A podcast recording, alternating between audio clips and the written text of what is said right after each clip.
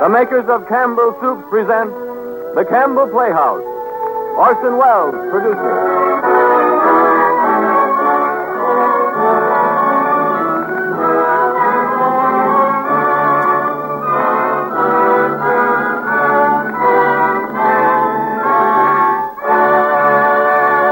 Good evening, listeners. This is Ernest Chappell speaking. Tonight, the Campbell Playhouse presents Orson Welles in his own radio version of Counselor at Law. Heading the cast are Eileen McMahon of the theater in Hollywood and Gertrude Berg, who leaves her role as Molly Goldberg on her own program, The Rise of the Goldbergs, to appear on another broadcast for the first time.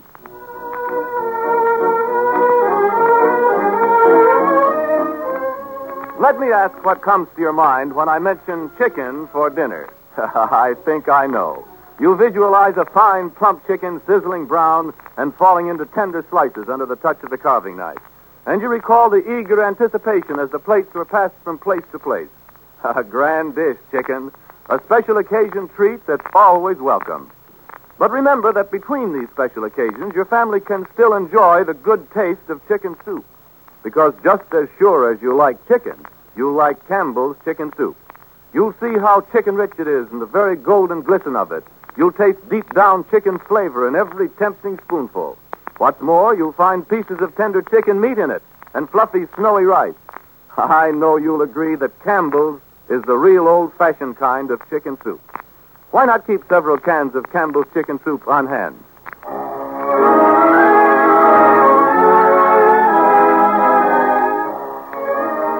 Good evening. This is Orson Welles. The Campbell Playhouse, as I've already mentioned, is a radio show and not a broadcast from the stage. Our stories are addressed to you in your homes and not to an audience that we can see. And only on special occasions are inhabitants of the outside world admitted to the mysterious privacy of the studio from which these words are originating. Tonight is such an occasion. But tonight our story is about courtrooms and judges, laws and lawyers, and nobody knows less about these things than I do. And nobody knows more than my good friend, Mr. Samuel S. Leibowitz, who's been kind enough to come up here and check my script for inaccuracies and to advise me on points of legal procedure. Under the circumstances, the least I could do was to ask him to stay for the broadcast. For Mr. Leibowitz, as everybody knows who can spell out a headline, has been prominent in more celebrated trials than you could shake a docket at. It is hardly necessary to remind you of the Irwin case, the Vera Stretz case, the Scottsboro trial, the bread knife murderess, the mother honor slayer, the vendetta woman, or the gigolo murder. With this enviable and unprecedented career behind him, I am fairly sure that Mr. Leibowitz examined my case very thoroughly before he took it on. I can hardly hope that he will defend my performance of counselor at law. I can only hope that our broadcast will not detract from his record.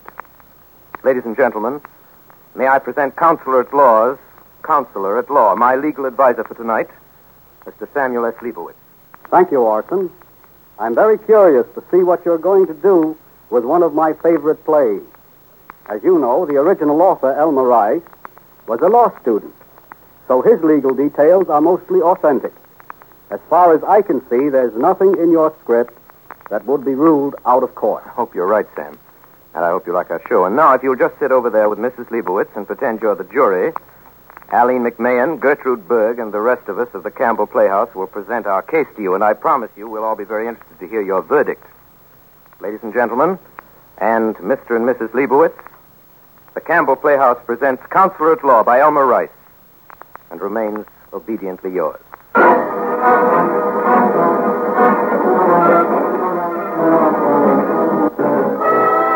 And gentlemen of the jury, I ask you to put yourself in Sedora Chapman's place. She loved the deceased with all the tender emotion that a woman can lavish upon a man.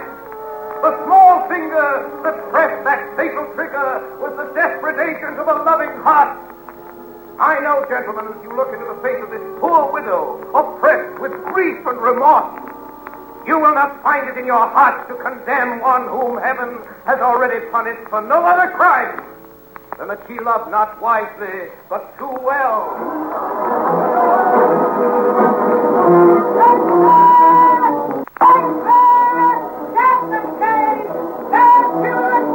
Thank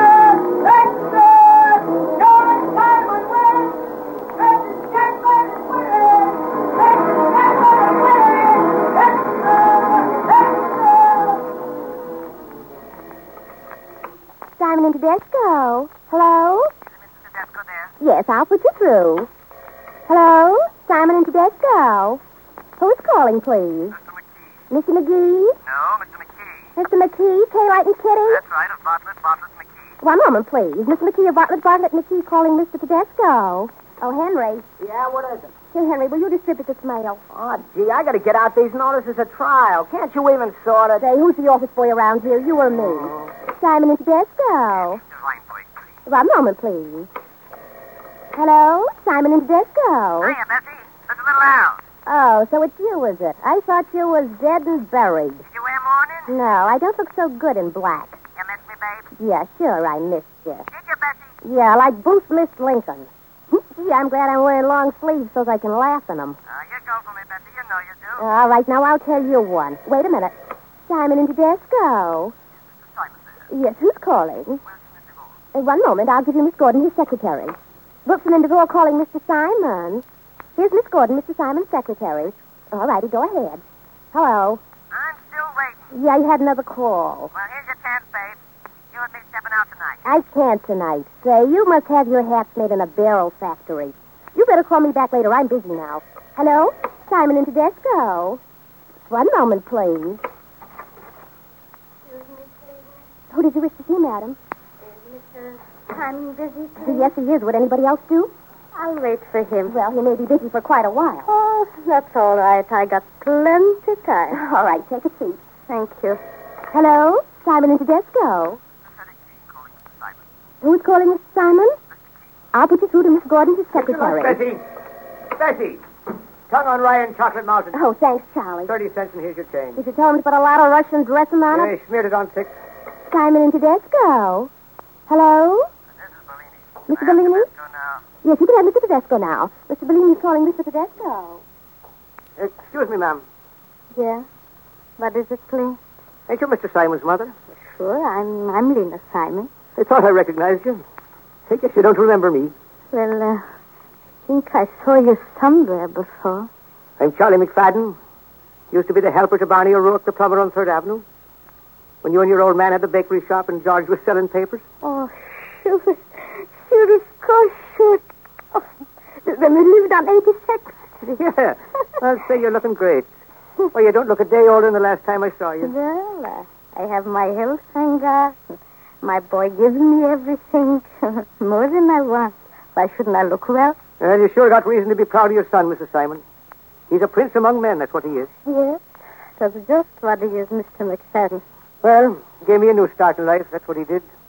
You know, I was I was nothing but a jailbird. You're uh, working here for uh, Roger. Yeah, nearly four Oh, years now. Process server. Now and again, I do a little private detective work for Mr. Simon. Uh, you see, I got ways of finding things out. Hmm, he's a good, good man, my Georgie. He always worked hard. Since he was a little boy, he's working hard. Always working and studying and trying to better himself. Sure. That's how he made his success. Well, I'll tell GS you're here, Mrs. Simon. No, Mr. McFadden, I'll sit and wait for Georgie. It's all right. He's so busy and I have all day. Hello? Simon and Tedesco. Who's calling, please? I'll give you Mr. Simon's secretary, Miss Gordon. One moment, please. Good morning, everybody. Oh, good morning, Mr. Jack. Good morning, Betsy. Well, congratulations, Mrs. Chapman. Thanks, Charlie. Well, you sure must be feeling good this morning, Miss Chapman. I feel just like a new woman. That's how I feel. Yeah, I'll bet you do. After all you've been through. Of course, after Mr. Simon talked to the jury, I had a feeling that everything was going to be all right. Why, do you know I just sat there and cried like a baby? And when the uh, acquittal came, would you believe it? I was out like a light. Oh, Gee, I wish I could have heard Mr. Simon speak. Uh, Bessie, will you tell him I'm here? I sure will. Oh, Miss Gordon, Mrs. Chapman's in the office to see Mr. Simon. All righty, I'll tell her. Mr. Simon's on long distance. Miss Gordon says will you please take a seat and wait a minute, Mr. Chapman. Okay, hope you don't make it too long. Simon and Tedesco. Oh, good morning, Mr. Simon. Oh, good morning, Bessie. Oh, uh, Mr. Simon, he's on long distance just now, ma'am. Oh, well, that's Mrs. Gordon. Well, Miss Gordon is talking on another wire. Do you want to hold Now, on? I'll call later. All right, Mr. Simon, I'll tell him you called. Goodbye. That was Mrs. Simon. Does she come around here a lot? Oh, well, not so much. They live up in Westchester. Yeah. She's one of the 400, you know. Her father was the governor of some state. Kind of ritzy, huh? Well, you know the way those society dames are. Sure. They never wear the same dress twice, and Yes, Miss Gordon. Mr. Simon will see Mrs. Chapman now. You asked her to step in? All righty. You can go right in now, Mrs. Chapman. You know the way? Yes, I know the way. Hello, Zadora. Hello, George, darling. Down. Thank you, George. Pretty busy, Zadora. What's on your mind? Anything special? I got clients waiting for me. Oh, well, let them wait. George, darling, how can I ever thank you They enough? thanked me last night. It's my business to tell people when they get into trouble, and hereafter don't keep any firearms around the house. It might turn out so well next time, you know. Oh, George, you were so wonderful when you talked to the jury. All those beautiful things you said about me. Gee, it made me feel that you were the first man that ever really understood me. Well, anyhow, I understand juries. It's very nice of you to come in, Zadora. Any time I can be of any further use to you, I'm very Why are glad. you so cold to me, George? Don't you know how fond I am of you? Oh, George, dear, I've learned to grow so fond of you. And I realize you're a Now, married listen, man. listen, Mrs. Chapman. I was engaged to defend you on the charge of murdering your husband. There's nothing in the retainer that requires me to fall in love with you. Well, of all the darn There's a nerves. way out, Mrs. Chapman. Come Are you on. throwing me out of your office? That's what it looks like. You go to the devil. Goodbye, Mrs. You're Chapman. going to pay for this. Say, Bessie, if that woman comes in and calls me, I'm out. You understand? Yes, Mr. Simon. So help me, that's the last of those female murder cases I'll ever handle. Hello, Georgie. Mama. Mama, I didn't know you were here. Oh, That's all right, Georgie. How are you? Have you been here long? Bessie, why didn't you tell me my mother was here? Only a few minutes, Georgie. Oh, I'm sorry, Mr. Simon. I didn't know the lady was your What do mother. you mean you didn't know? Don't you ask people who they are when they come in? Georgie, please. I, I got plenty The time. next time my mother calls, I want her announced right away, no matter who's in the office. Do you understand? Yes, Mr. Simon. Come in the office, Mama. Have your lunch? Sure, sure. Long time already. Sit down, sit down, Mama. Make yourself comfortable. Well, Mama, I decided to go to Europe with Cora next week. That's good, Georgie. That's good.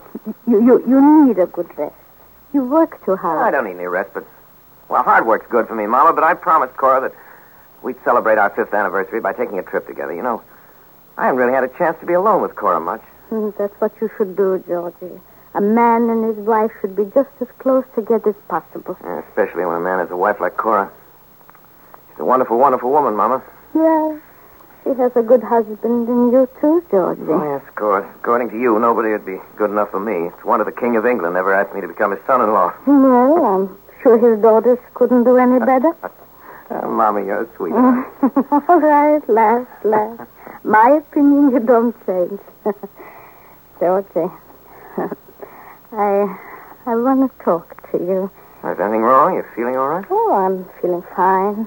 About me, you mustn't worry, Georgie. What's the matter, then? What do you look so serious about? Georgie, you, you mustn't be angry. I'm not with going to be me. angry. What is it? Uh, Georgie, um, your, your brother David called me up this morning. Well, He told me you wouldn't be angry. I'm not angry, Mama. Go ahead. He, he needs a little money. Money. What do you need money for this time? check came back from the bank. You mean he gave somebody a bum check? He made a little mistake in his The balance, devil, he made a little mistake in his balance. He's a crook, that's what he is. Georgie. Is that a way to talk about your brother, Yes, brother, a fine brother he is, but I'm through with him. He can get himself out of this one. Georgie? Be a good boy. It's the last time. He, he won't do it again. Yes, how many times have I heard that one before? I'm through with him, I tell you. I'm supposed to be an important lawyer around here. I'm mixed up in more front page cases than any lawyer in New York. People from whole families come in and think I'm doing him a favor if I accept their retainers. If I don't happen to like a millionaire's looks, I throw him out of the office. Yeah, it's fine for me, isn't it, to have a brother going around getting himself pinched in gambling raids and handing out rubber checks. It's great, isn't it? Please. For me, do it. Not for him. Oh, no. I, I don't always ask you for something, Georgie. All right, then, Mama. Put it that way. Rexy, you come in? Thanks, Georgie. You're a good boy. Yes, Mr. Simon. Oh. Oh, hello, Mrs. Simon. How are you? Can't complain. Thank you, Miss God. Rexy, make out a check. My brother for... How much is it, Mama? Uh, four hundred and fifty Four dollars. hundred and fifty cash. Put in the mail tonight. Yes, Mr. Simon. Oh, um, Pete Malone from the county clerk's office is outside. He says it's important. Few minutes. Can't be that important. He can wait. Yes, sir. A nice girl, George. That Miss Gordon. Yeah, she's a wonderful secretary. Couldn't get along without her. How is it such a nice girl like Miss Gordon don't don't find herself a husband? And now, I think she's interested in men. Well, George, I see you're busy, and I think I'll go home now. All right, Mama. Take a taxi up town. bus is all right, too. The bus is good enough. And uh, thank you, Georgie, for, for David. And from now on, I- I'm sure he'll be a good boy, like you. And every night, George, I, I say a prayer for you and for him. Goodbye, Mama. Bye, Georgie. Take care of yourself. Goodbye. Rexy, Yes, Mr. Stanton? Rexy, how much did I tell you to send a bill to Mrs. Richter for? Oh, uh, 5000 I better make it six and send it to her as soon as the separation agreement is signed. I wanted to get it while she's still grateful. Yes, sir. Oh, and Mr. Simon. Yeah, what is it? Motion to dismiss Palin against White National comes up this morning. Get an adjournment. And uh, here's a money order for $50 for Mrs. Moran in that accident Send case. it back. She can't afford to send me fifty dollars. Hello, Mr. Simon's office. Miss Gordon speaking. What is it now? With Mrs. Simon. Uh, Hello, darling. How are you? How are you, dear? I'm fine. I had a hard time getting you. Yeah, I was talking to Washington. You didn't get home last night. No, no, the, the jury didn't come in till after midnight, and by the time I got it out, it was nearly two. George, Yeah. did you check on the reservation? Oh yes, darling, on the on the Paris. Say, why don't you have lunch with me? Can't I have a date? Oh, I see. I'm sorry. All right, that's all right, darling. I'll, I'll, I'll see you this afternoon around three. Goodbye, sweetheart. All right, anything else? Well, Pete Malone's still waiting to see you. Oh, and there's a wire from Washington. I don't understand it. All it says is yes, and it's signed XYZ. Let's see it. Swell. Get Joe Fisherman of Fisherman and Company right away. Come to buy 5,000 shares of Gulf Coast Utilities, the market. But, Mr. Simon, you said only last I week. know it's a lousy start, but that wire's a hot tip. The court's going to dismiss the complaint against the company, and the stock's due for a little whirl. Go on, hurry. What are you waiting for? Do what I tell you and send in Pete Malone. Yes, Mr. Simon. Bessie, Yes, Miss Gordon. Mr. Simon will see Mr. Malone. Yes, Miss Gordon. Oh, and Mr. Simon, before you go out, Mr. Tedesco would like to have a word All with right, all right. Come in. Hello, George. Oh, what's on your mind, Malone? Plenty, George. I'm afraid it's not good news. Sit down, spill it. You know my brother Ed, the warden up at Elmhurst. Sure, I know him. It's getting on up there. Oh, he's getting along all right. But he tipped me off to something I think you ought to know. All right. You ever remember handling a case for some fellow named, uh... Oh, wait a minute till I think of his name. It's some Dutch or Hebrew name, something or other Stein. Uh, wait, I, I think I wrote it down somewhere. Uh, yes, uh, here it is. Uh, Breitstein. Johann Breitstein. Remember him? Yeah, I remember. Johann Breitstein, a German boy. I defended him on a larceny charge about eight or nine years ago and got him acquittal. What about it? Was there something about an alibi? Yeah, he had an airtight alibi. That's why the jury acquitted him. Yeah, well, it seems there was another guy who was mixed up in the case. Is that right? Yes, he established the alibi for Breitstein. That's it. Well, this bird's doing a stretch up at Elmhurst, and it seems he had a session with a friend of yours who's a member of the parole board. What are you talking about? A man by the name of Francis Clark Baird. Ever hear him? Yes. Well, what about him? Well, this bird's been giving Francis Clark Baird some song and dance about that alibi being framed up. What do you mean framed up? Well, I'm just telling you what Ed told me over the phone last night. This guy Baird on the grievance committee of the Bar Association, too? Yes, I think so. Well, that's what Ed said. He says he's got a hunch that Francis Clark Baird would like to get something on you, George. I guess that's right, too, ain't it? Yeah, sure he would. I licked him to a fare you well in half a dozen cases. Well, that's what I said to Ed. There's nothing to it, Ed, I says. George is too smart a boy, I says, to let himself get mixed up with anything like that. Only, I thought I'd better tip you off. Thanks, Pete. It was swell of you to let me know. Hey, what do you think of those silk stockings trying to pull a thing like that on me? Ah, well, you know how it is, George. These guys that came over on the Mayflower don't like to see the boys from Second Avenue sitting in the high places. We're just a lot of riffraff to them. yeah. Rexy, come in, please. Yes, Mr. Stone. Uh, well, uh, I got to be getting back to the office. So long, George. Come around the club some night. Yes, it will, Pete. Thanks for the steer. Keep the change. So long. So long, Pete. Yes, Mr. Simon? Listen, Rexy, I got a job for you. It's important. Yes, sir. About eight or nine years ago, I defended a fellow named Johann Breitstein in General Sessions. I want you to get hold of Breitstein right away. Let everything else go until you locate him, understand? Yes, I certainly will. And get me all the papers out of the files and have them here for me this afternoon. People against Johann Breitstein. Then send up to General Sessions and order a transcript of the stenographer's minutes of the trial and locate Breitstein. And uh, ask Mr. Tedesco to step in here right away, and I don't want to be disturbed. Yes, Mr. Simon. Okay. Yes, Mr. Simon. Is uh, Charlie McFadden out there? She's gone to the bank. All right. Get a hold of him as soon as he gets in. I want to see him. Hello, John. What is it, George? You want to see me? John, you're my partner. Got a right to know this before anyone else. You ever hear of Francis Clark Baird? Bad? Yes, I heard of him. He's got something on me, and he's going to break me. What do you mean it's got something on you? Well, you think I'm crazy when you hear this. Maybe you're right. I once helped a fellow out of a jam by putting over a fake alibi. Subordination of perjury? Yeah, that's right. They can't get me on a criminal charge. The statute of limitations is run, but they can disbar me, and they will. Disbar you? What I said. George, how did you ever get yourself mixed up in anything like oh, that? don't ask me. I was just a fool, that's all. I'll tell you how it happened. Nine years ago, a kid by the name of Brightstein had stolen uh, $12 out of a locker in a bathhouse. Well, I advised him to plead guilty and get off the few bunts. Then I discovered that he was a fourth offender and that a conviction meant a life sentence. Well, I didn't know what to do about it, so finally Brightstein said he could get a fellow to swear that he was in his house in Jamaica the day the robbery was committed. I couldn't refuse John. I'd known the kid and his family. I knew he'd go straight if I got him off, and he has, too. I just couldn't get see that kid get a life sentence, so like a sucker, I went into it. Now the chickens are coming home to roost. But uh, has this fellow Bradstein been squealed? No, Oh, the guy that fixed the alibi's been talking, making a play for parole, and of course Francis Clark Beard has to be on the parole board.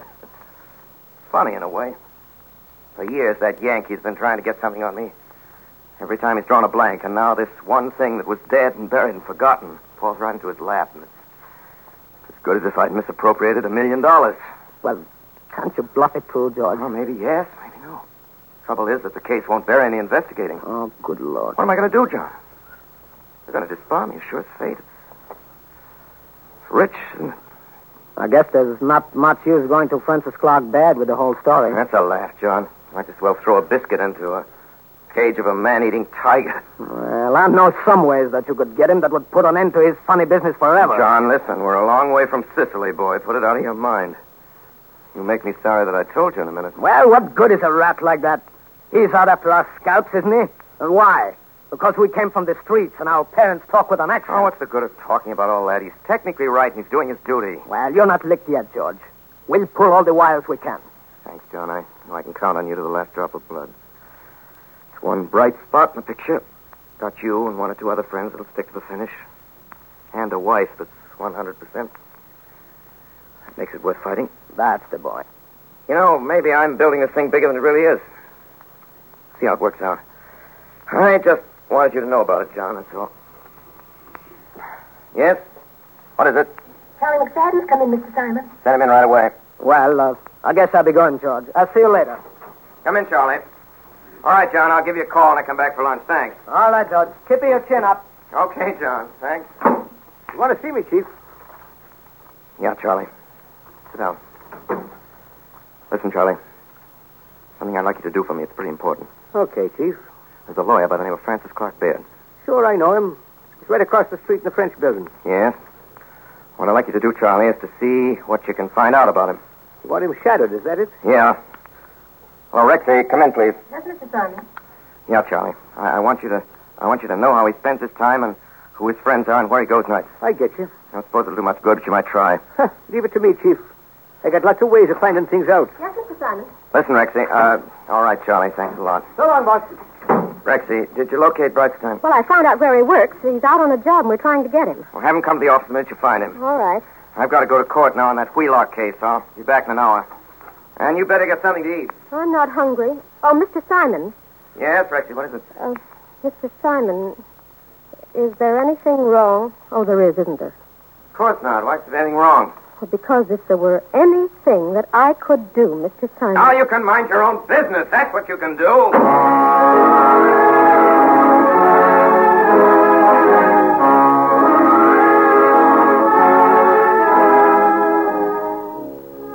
Here, Bessie, drink this. What is it? Well, it's just some bromides to quiet your nerves. Now go on, drink it. Does it taste bad, Miss Gordon? Oh, no, no, it's nothing at all. Go on, take it. It'll make you feel better. I hate taking stuff. And what'll Mr. Simon say if he comes in and finds me laying on his couch? No, I'll take care of that. And if you don't feel better, I'm going to send you home in a taxi. Oh, no, I don't want to go home, honest. I don't, Miss Gordon. I really don't. Here, I'll only start thinking if I go home. Oh, are you sure? Yeah, I'll be back in a... I think I'll, I'll be all right in a minute. I think I'll go back to the switchboard. Oh, gee, here's Mr. Simon coming now. I better scream. What's the matter? Anything wrong? Well, it's nothing, but Bessie had a little shock just now, and it upset her. She's all right again. You better jump in the cab, Bessie, and go home. Oh, no, I'm all right again, Mr. Simon. Honest, I am. I'm going back to the board right now. Now, listen, if you're not feeling all right, I want you to go home. Oh, oh I'm all right, Mr. Simon. Thanks ever so much, Miss Gordon. Hey, what's the matter with her? She saw somebody jump out of the window of an office building, and it gave her a bad shock. Gee, that's awful. Where was it? Well, I don't exactly know where. It was somewhere on Fifth Avenue. Imagine a fellow doing a thing like that. Well, I suppose if you're tired of living, it's as good a way as any to end it. What, jumping out of a window like that? Well, why not? A few seconds, and it's all over. I guess people don't do it unless they have a pretty good reason. What the devil are you so morbid about? I'm not morbid. Only we don't ask to be brought into this world, and if we feel like leaving it, I don't see that it's anybody's business but our own. What's the matter? Don't you feel well or something? Oh, yes, of course. Just talking a lot of nonsense, that's all. Good. Bryce down here? Yes, sir. He's waiting outside. See him right away. Wait a minute. See if you can get me Francis Clark Baird. Yeah, I'll try him again. Bessie, try Mr. Baird again at his office. Anything important in the mail? Hmm? Well, a check came in from the Murray Packing Company. How much? Ten thousand plus two hundred and some odd dollars for disbursements. I forget the actual amount. Oh, hello. Sorry, Mr. Baird. Oh, I see. Thank you. Now, Mr. Baird isn't in. Oh, when's he expected? Wait a minute. Is that his secretary? Yes, sir. I'll talk to her myself. Hello? Is this Mr. Baird, secretary? Uh, yes, sir. this is Mr. Simon speaking. Mr. George Simon. Do you know when Mr. Baird will be in? I'm sorry, he didn't say. Uh, Oh, I, I see. Well, do you know where he can be reached? No, Well, he's no, in town, isn't he? I couldn't say. Do you think you're, you're likely to hear from him during the day? I don't know, sir. I, Yes, it's all pretty indefinite, isn't it? Well, okay, if you do hear from him, will you tell him that I called and asked him if he'll be good enough to call me? Yes, Yeah, thank you very much. Goodbye. I think that Baird could afford to employ a more convincing liar than that. All right, I'll see Brightstein now. Okay. Yes, Miss Gordon. Mr. Simon will see Mr. Brightstein now. Yes, Miss Gordon. All right, and I don't want to be disturbed. By any engagements? You've a date at 3.30 with Mr. Laporte. Yes, I must keep that. I put off all the others. Oh, Mr. Brightstein, won't you come right in? Come right in, Brightstein. Sit down. Rexy, see that I'm not disturbed, will you? Yes, sir. Well, Brightstein, glad to see you again. Very glad to see you, Mr. Simon. How have you been? Oh, I've been fine, Mr. Simon. I got a good job now. You have? What are you doing? I'm assistant cameraman for General Newsreel. Is that so? Oh, That's Yeah. great. Listen, Brightstein, has anybody been talking to you lately about that case of yours? Uh, no, Mr. Simon, they haven't. Nobody's approached you or asked you any questions? No, sir. Why? Well, it seems the fellow that fixed that alibi of yours has been doing some talking. Holy Moses, Mr. Simon. Does that mean that they're going to come after me again? Yes, they're likely to. Holy smoke, Mr. Simon, what am I going to do? Well, don't get excited anyway, Brightstein. I think maybe everything'll be all right. You do just what I tell you to. Well, sure I will, Mr. Simon. Gee whiz, I got a wife and family now. I don't know what I'll do if anything. what you've got to do is to stick by that alibi story. Do you Yeah, understand? Oh, yeah, sure, Mr. Simon, whatever you say. Gosh, Mr. Simon, everything I got I owe to you. Jimmy, if it wasn't for you, I'd, I'd be in for life. I'd go through fire and water. All for right, you. Brightstein. All right, thanks. Just keep all this under your hat. If anybody questions you, just stick to your story and act dumb. Gee, you betcha. You think everything's going to be all right, Mr. Well, Simon? I hope it is. Why don't you? Oh, yeah, sure. Only I was just thinking. What? Well, I was thinking in case they should look up the hospital records. What hospital record? Well, the hospital records of this fellow that fixed the alibi. what are you talking about? Well, you know, the day it happened today, he said I was in his house. Well, he was in the hospital. You mean to say that the day you robbed the bathhouse, this man was in the hospital? Yeah, he used to have fits, and they took him to the hospital. Holy. Yeah, are you sure of this, Brightstein? Well, Oh, yeah, sure. That's why I had to pay him two hundred dollars to testify. He was afraid they'd find out about him being in the hospital that day. I thought you knew all about it, Mr. Simon. First I ever heard of it. Gee, I hope everything's going to be all right. Yeah, so do I. What is it, Rexy? Um, Well, uh, Goodbye. Goodbye, Mr. Simon. Goodbye, Brightstein. you, um, Yes, Rexy, what is it? you rang. Yeah, did I? I rang? Hmm. Oh. Well, I forgot what I wanted. Yes? Yes, Bessie? Mr. Simon is here. Oh, uh, ask her to come right in. I don't want to be disturbed, Rexy, no matter what it is. Yes, sir. And keep trying to get Baird. Try him at his club. Yes, Mr. Simon. Hello, darling. Hello, George. You're looking wonderful. Well, what is it, George? You were so mysterious on the phone. Well, darling, I'm sorry to have to tell you this. European trip is off. I know it's a big disappointment to you, and I never in my life looked forward to so much. Something has come up. I can't get away. But you were so certain only yesterday that nothing could keep you from going. What is it? Another hundred thousand dollar Oh, fee? I, I wouldn't have called off our honeymoon, darling, for a retainer from the United States Steel Corporation. Then it's not business. It's detaining you. Well, it is and it isn't, yeah. I don't know just how to tell you. Well, tell me, George, what it is. It doesn't help matters to pile up the suspense. No, I guess you're right. Well, darling, I'm in trouble. The worst trouble I've been in my whole life. Well, tell me. Well, I'm threatened with disbarment. Oh. Oh, how, how perfect it got. Yeah, I knew it'd shock you. and It's been a shock to me, I can tell you. I don't understand it. Disbarment? Why, I thought that doesn't disbarment imply Yes, it does more than imply. It establishes that a man is guilty of conduct which makes him unworthy to practice his profession. That's what I'm faced with this very minute. then I mean I I'm quite bewildered. 18 years. 18 years. I've been a full fledged lawyer. 18 years. Nobody's ever had anything on me. And then this, this one thing, this one little thing that was dead and buried comes up. Ping. Out I go like a candle. What was it that you did, George? You know what it means to frame up on an alibi? Yes, I think I do. Getting someone to testify falsely. I, I don't know much about these things, George. Wasn't that a dishonest thing to do? Well, it was conniving at a lie to save a poor kid from going to prison for life, to prevent a conviction that nobody wanted, not the judge, nor the district attorney, nor the jury, but that the law made inevitable. But why do you have anything to do with such people? Thieves, criminals. Well, I'm a lawyer, darling. Somebody's got to defend people who are accused of crime. Was this boy guilty? Guilty of stealing a few dollars, yes. And now someone's found out about the alibi and they're going to disbar you. Is that it? Yes, someone's found out. A man who's had it in for me for years, a gentleman by the name of Francis Clark Baird. Francis Clark Baird. Why, he's a very eminent lawyer, isn't he? I think I've heard father speak of him. Isn't he one of the Connecticut Bairds? Yes, he may be, for all I know, but that doesn't mean much to me. All that I know is that he's got the dope on me and he's going to make me pay through the nose. Why do you always put things on a personal basis, George? Isn't it the duty of a man like Mr. Baird? No man has to break another man unless he wants to. But darling, you're not siding with Baird, are you? I really don't know what to say, George. It's most distressing. I know how you've had to struggle, and it's all very admirable, but it's made it possible for you to accept things that are rather difficult for me to accept. Well, what things, darling? Oh, I don't know. There's something distasteful about the whole atmosphere of the thing. This association with thieves and perjurers. And now this scandal. It will be a scandal, I'm sure. Newspaper publicity and all that. I'll try to spare you all I can, darling. Now, what are my friends going to say? How am I going to face them? Do they mean more to you than I do? That isn't the point. Best thing for me to do is to go to Europe on Tuesday as I'd planned. If this thing blows over, and let's hope it will, you can join me abroad later. If it doesn't, well, there's time enough to think about that. You mean you're going to walk out on me? Well, that's a very crude way of putting it, George. And very unfair to me, too. It isn't as though I could do anything for you. Why Could I? I'd be glad to stay, but you've said yourself there isn't anything now, haven't you? Yes, I guess I did. Just that at a time like this, I, I thought I'd like to have you around, that's all. Isn't that just a little selfish, George? Yes, I guess you're right. Guess it is selfish. I hadn't looked at it in that way. I just thought. I just thought, Cora, that maybe you'd want to stay. Oh, please don't misunderstand me, George. Please don't think I'm unsympathetic. Would you like me to ask Father to intercede with Mr. Baird? No, I don't think you'd better do that. Well, whatever you say. I do hope everything will turn out for the best. Oh, well, I really got to run now. I'm late as it is. I'm meeting Roy Darwin for cocktails at 21. Who? Roy Darwin. Oh, uh, George, will you be coming out to the country tonight? Well, I don't know whether I'll be able to make it or not. I'll phone you if I can. Yes, do.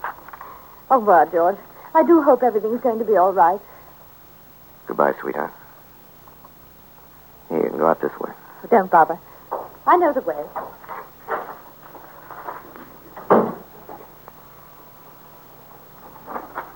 Rexy, any luck with that bed call? No, I called his club. They said he wasn't there. Sure they did. Lousy knows who it is, and he's ducking. Mr. Simon, it's time for you to leave for your luncheon appointment with Mr. Laporte. What? Oh, oh yes. Is it time to leave? Yes, sir. All right. So you know, Rexy, maybe that guy wasn't so crazy after What all. do you mean, Mr. Simon? The one that jumped out of that window. Maybe he's better off that way. Troubles are over. But I thought you I know I did. Maybe I was wrong. What's the matter? Nothing. What are you crying about? I'm not crying. It's nothing. Nothing at all. What's the matter with you lately? Nothing the matter with me. Don't you feel well? Yes, yes, of course. Maybe you've been working too hard. Maybe you'll have a little vacation, huh? No, no, I don't want any vacation. Or maybe I'll be going away myself soon, then you get a good rest. I don't want to rest. I'll get a cab for you now. Never mind, I'll find one. If anyone calls me, I'll be back in an hour. And, and uh, get me a reservation on the 4 o'clock plane to Washington. Yes, Mr. Simon.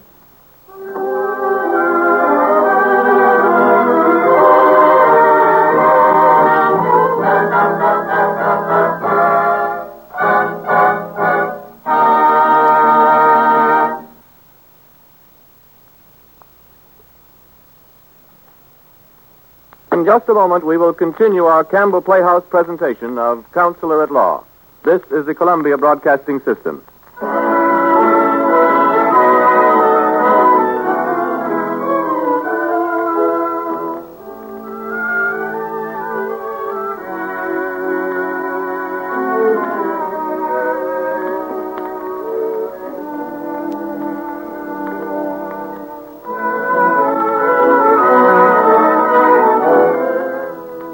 This is Ernest Chappell speaking. We welcome you back to the Campbell Playhouse presentation of Counselor at Law, starring Orson Welles, Aline McMahon, and Gertrude Berg. This is, frankly, an interruption, but a very brief one. In our first performances of the new year, we wish to thank you for your ever increasing use of Campbell soups, which make these programs possible. Last year, 1938, you bought more Campbell soups than in any previous year in our history. Naturally, we appreciate it.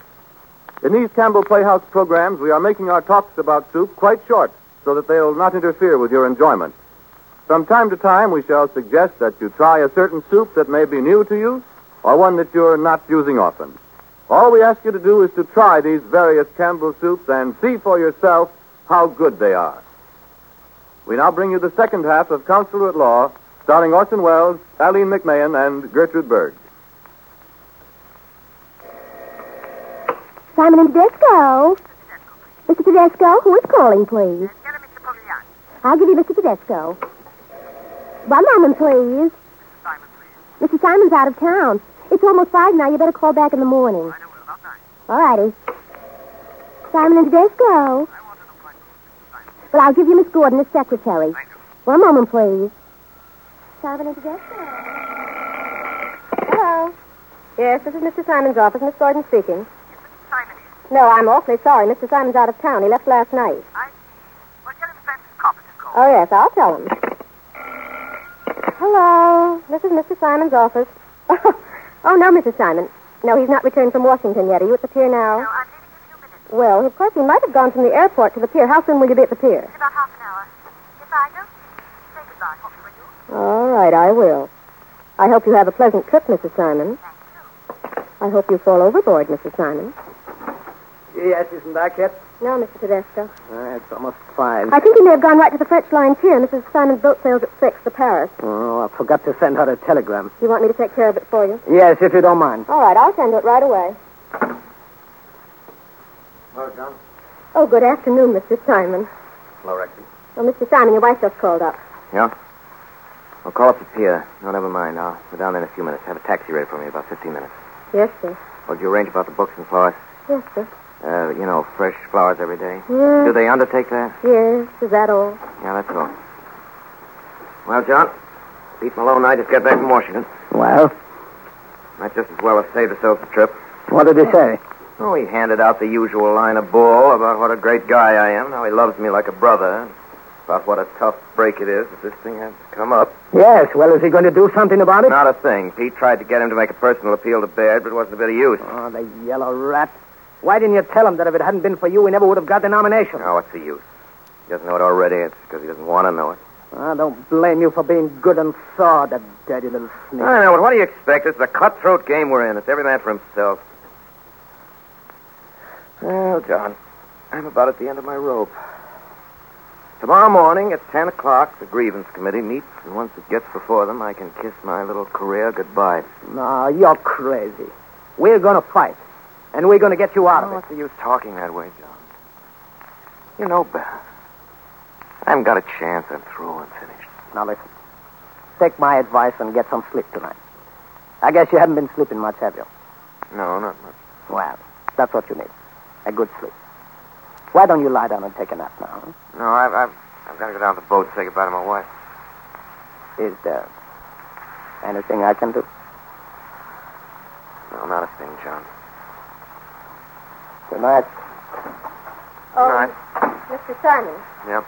I forgot to tell you, Charlie McFadden wants to see you about something. Wait till tomorrow. You getting me a cab? Yes, sir, right away. Yeah. Excuse me, Chief. Can I see you for a minute? Not now, Charlie. I've got to go down to the boat, see Mr. Simonoff. Well, I've got some news for you, Chief. I'm sorry. You've got some. Say, What kind of news?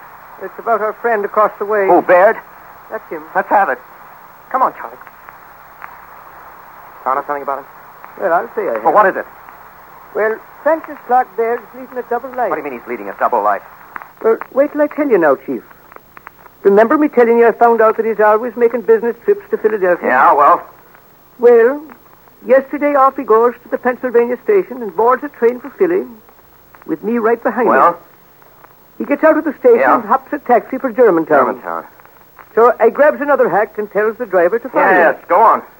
Well, we're going along great. When all of a sudden we gets into a traffic jam. And by the time it gets straightened out, we lose him. Well, is that all? Oh, Lord, no. That's just the beginning. I goes back to the station and hangs around, waiting to see if the other taxi's going to come back. Well, after waiting for about three hours, sure enough, back it comes. Was Baird in it?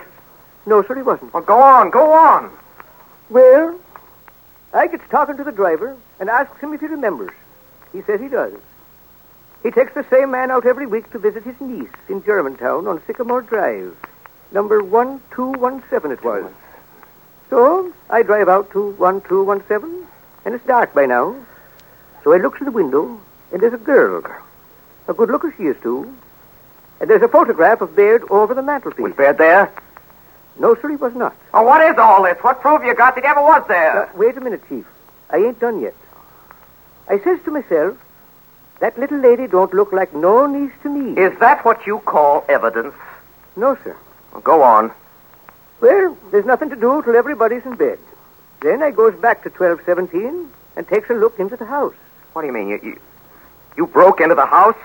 Well, I wouldn't want to admit that, Chief. I'd be liable to arrest and imprisonment if I did. Are you crazy? What'd you do a thing like that for? Now, don't worry about me, Chief. It was an easy job, and I ain't so much out of practice as I thought I'd be. Well, what'd you find out? Well, I figured there'd be letters from him, and there was. You found letters from Baird to this woman. Yes, sir. A whole stack of them. Where are they? What do they say? They're right here, Chief. They're all about how much he loves her and adores her, and about how she don't have to worry about her future. if you'll just lie low and keep her mouth shut. Charlie, you don't know what you've done for me. Well, it's the least I could do, Chief, after all you've done for Ritzy, me. Ritzy! Yes, yes, Mr. Get Simon. me Francis Clark Baird on the phone right away. Yes, sir. Give me a line. Rexy, I think we've got Mr. Francis Clark Baird just about where we want him. And say, Rexy, take dictation. Yes, Mr. Simon. To my wife, darling, darling, don't sail. Get right off the boat. Everything's going to be all right, and I'll be able to go with you in a few days. Phone me the instant you get this. All my love, sweetheart.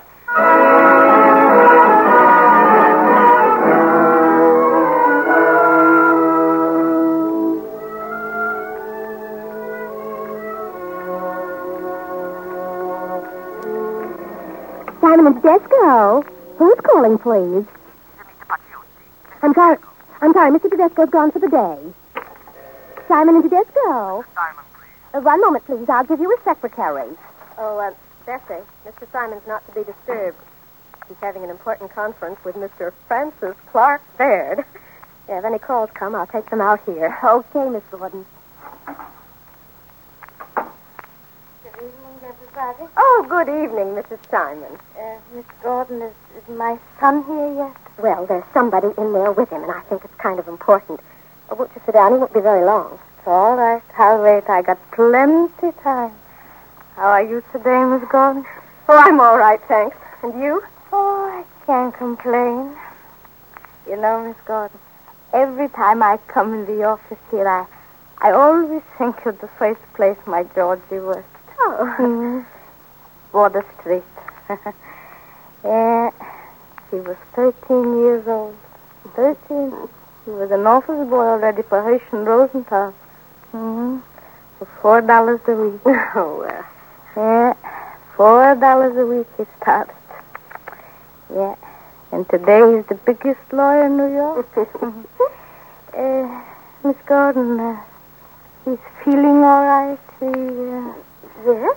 As far as I know now. Why? I don't know. Every day this week when he called me up, he sounded so blue. Oh, well, if there was anything wrong, he'd have told me. Yes, uh, Miss Baird, that'll be perfectly satisfactory. Now, after you. Thank you. Hello, Mama. What are you doing here? Hello, Georgie. Uh, Mr. Baird, I want you to meet my mother. how do you do, Mrs. Simon? How do you do? You, you know, Mr. Baird, she's a regular old shrew. If I don't behave myself, she comes after me with a rolling pin. George, h- how can you talk such foolishness? I'm afraid I really must be going. Oh, must you? I'm, I'm very sorry. All right, Mr. Baird. Uh, Thanks for coming in. Why, why don't you drop in someday and have lunch with me, Mr. Baird? Thank you very much. Good day, Mrs. Simon. Bye. Goodbye. That's my pal. Francis Clark Baird. He's one of the finest, handsomest, blue-blooded, tough shirts I ever met. What's the matter with you, Now, George? there's nothing the matter with me. I'm just feeling good, that's all. Can't I feel good if I want Oh, to? I'm glad you feel good, I'm George. feeling fine, Mama. I never felt so fine in my life. Say, how about a little dance? Come on, come on. Give us a dance. Daddy, are you serious? You're a fine dancer, you are. You have to give me a few lessons. Now, come on. Give me lessons right now. La da da da dee, da da la da. Now round here. Tell him he should behave himself. Ah, that's a beautiful hat you have on, Mama. Is that a new hat? Oh, God. Two years ago it was new. I never saw it before. Here, Mama, buy yourself a new hat. Oh. I don't want a new hat, George. I want you to buy yourself a new hat. Come on, take it, Mama. George. Say, Bessie, go home. I, I won't need you anymore. Oh, you're expecting Mrs. Simon to call. That's all right. I'll take the call myself. Go on, Bessie. Beat it. yes, sir. And uh, say, Bessie, treat yourself to show tonight. You and your boyfriend. Oh, gee, thanks, Mr. Simon. Good night. Good night. Say, Rexy, Rexy, you can go home too. Oh, I'm in no hurry. Go on home, I tell you. Don't you know there's a law against night work for women? Oh, is there? Are you sure you don't need me? Listen, if you don't go right away, I'll drop you out of the window. Go on, run along. All right, I'll get my things. Well, good night, Mrs. Simon. Good night, Miss Gordon. Good night. George, why do you act like a crazy? I don't know, Mama. I'm just feeling good, that's all. Would you like to see me feeling good, Mama? Well, I, I didn't think you were feeling good, George. That's, that's why I came to see you. Over the telephone, you, you sounded so blue. I, I was I was worried about you. Oh, there's nothing to worry about, Mama. I had uh, one or two important things on my mind. That everything's all right now. Everything's everything's fine. I feel great. I knew there was something wrong. It's all over now, I tell you, Mama. Now, wait a minute. That must be Cora. Hello? Hello? Yes, darling, it's me speaking. Now, listen, sweetheart. Sweetheart. I've got some wonderful news for you. Listen. Everything's all right. Everything's all right, honey. You know, the Baird matter. Well, it's all fixed up. I knew you would be. And listen, darling. Get right off the boat. We've only got ten minutes. Why, why did you get my note? Yeah, well, you still got time to get off. We'll... Honey, we'll have a little celebration tonight. You know, just the two of us, you and I. Oh. Well, but darling, it's only it's only postponing it a few days. Darling, you mean you don't want to? I see. Yeah, sure. I wouldn't want you to do anything unreasonable, no, dear. No, it's all right. I no. No. No. Thanks. Well, have a wonderful trip. Goodbye. Uh. Georgie, What's the matter, Mama? What do you want? Georgie, something wrong? Tell Mama. Nothing wrong, Mama. Didn't I tell you there's nothing wrong? Why don't you tell me, Georgie? Let me alone. Can't you let me alone? Yes, Georgie. Only if I can help you. I don't want any help, Mama. Help me by going home. That's how you can help. All right. All right, George. If you want me to go, I'll- I'll go. I wish you would. I wish you would. I. I have some work to do. Bye, Georgie. Please take uh, good care of yourself. Yeah, goodbye, Mama. Bye. Stop worrying about me. Bye. All right.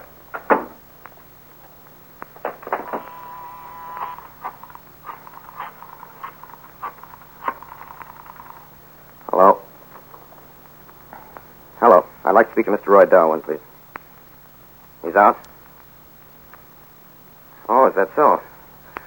He left for Europe. When did he sail? Six this evening? I see. Uh, hello. You happen to know the boat he's sailing on? The Paris. Thank you.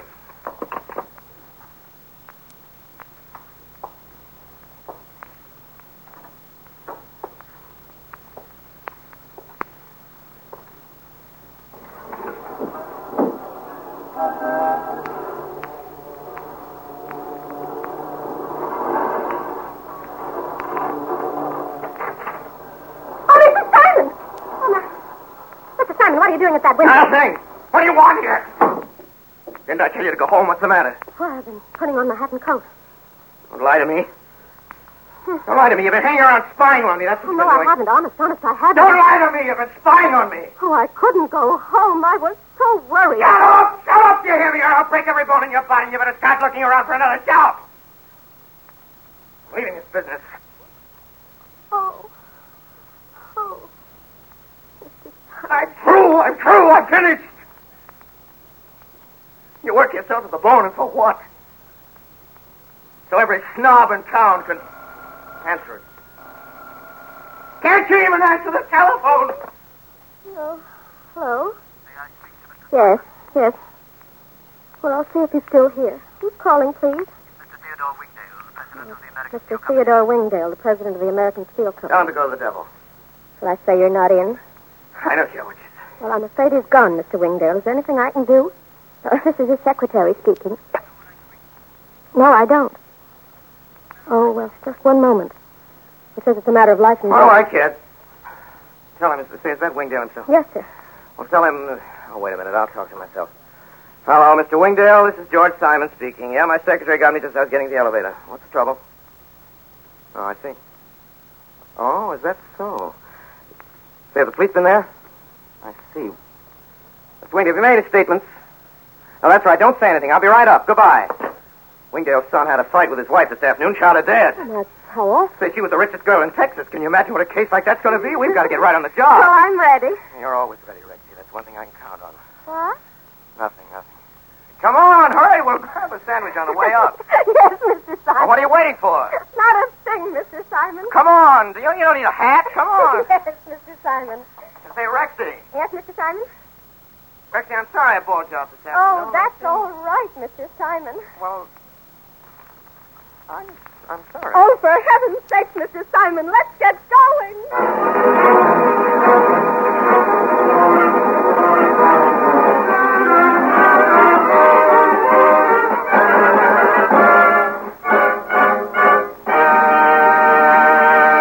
You have just heard Orson Welles in his own Campbell Playhouse production of Counselor at Law by Elmer Wright.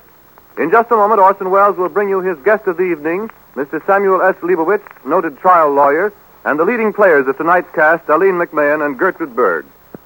But first, as I said a little while ago, you and your family can enjoy the good taste of chicken anytime just by serving Campbell's chicken soup. You see, it's made the good old-fashioned way. Campbell's chefs use all the meat of government certified plump chickens. Then they simmer the broth long and slowly until it positively glistens with golden richness and delicious chicken flavor abounds in every spoonful. They add snowy rice and pieces of chicken, chicken so tender it almost melts in your mouth. But after all, the proof is in the eating. So why not have it this weekend? Because just as sure as you like chicken, you like Campbell's chicken soup. Now, here is Orson Welles. And here is Mr. Leibowitz.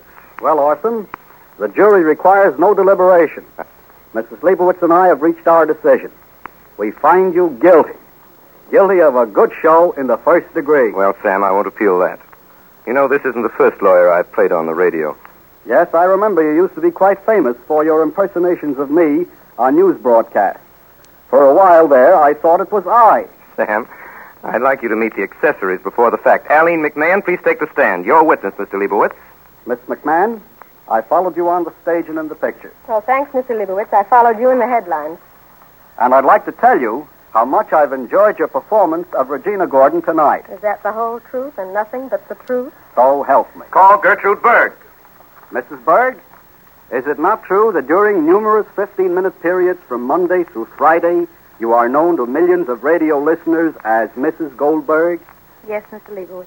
And is it not true that tonight is your first appearance outside that radio series? I must remind you, Gertrude Berg, that anything you say may be held against you. Yes, Mr. Leawood. And it's been so very pleasant working with Mr. Wells that I hope it won't be the last. I must caution the witness that it won't be if I can help it. And now, Orson, as to your performance as George Objection. Simon, as your legal advisor, Orson, I urge you not to object to what I'd like to say. Objection sustained. Such references are irrelevant, immaterial, and calculated to prejudice the radio audience. Thank you, Sam, anyway. And thanks, Aline and Mrs. Berg. Case dismissed.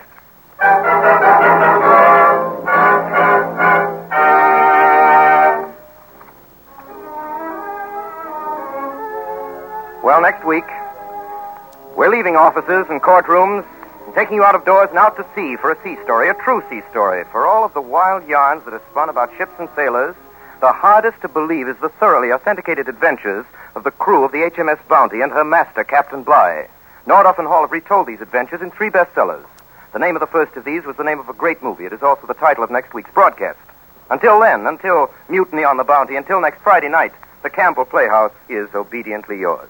Heard on tonight's program was Manhattan Serenade by Louis Alter. This is the Columbia Broadcasting System.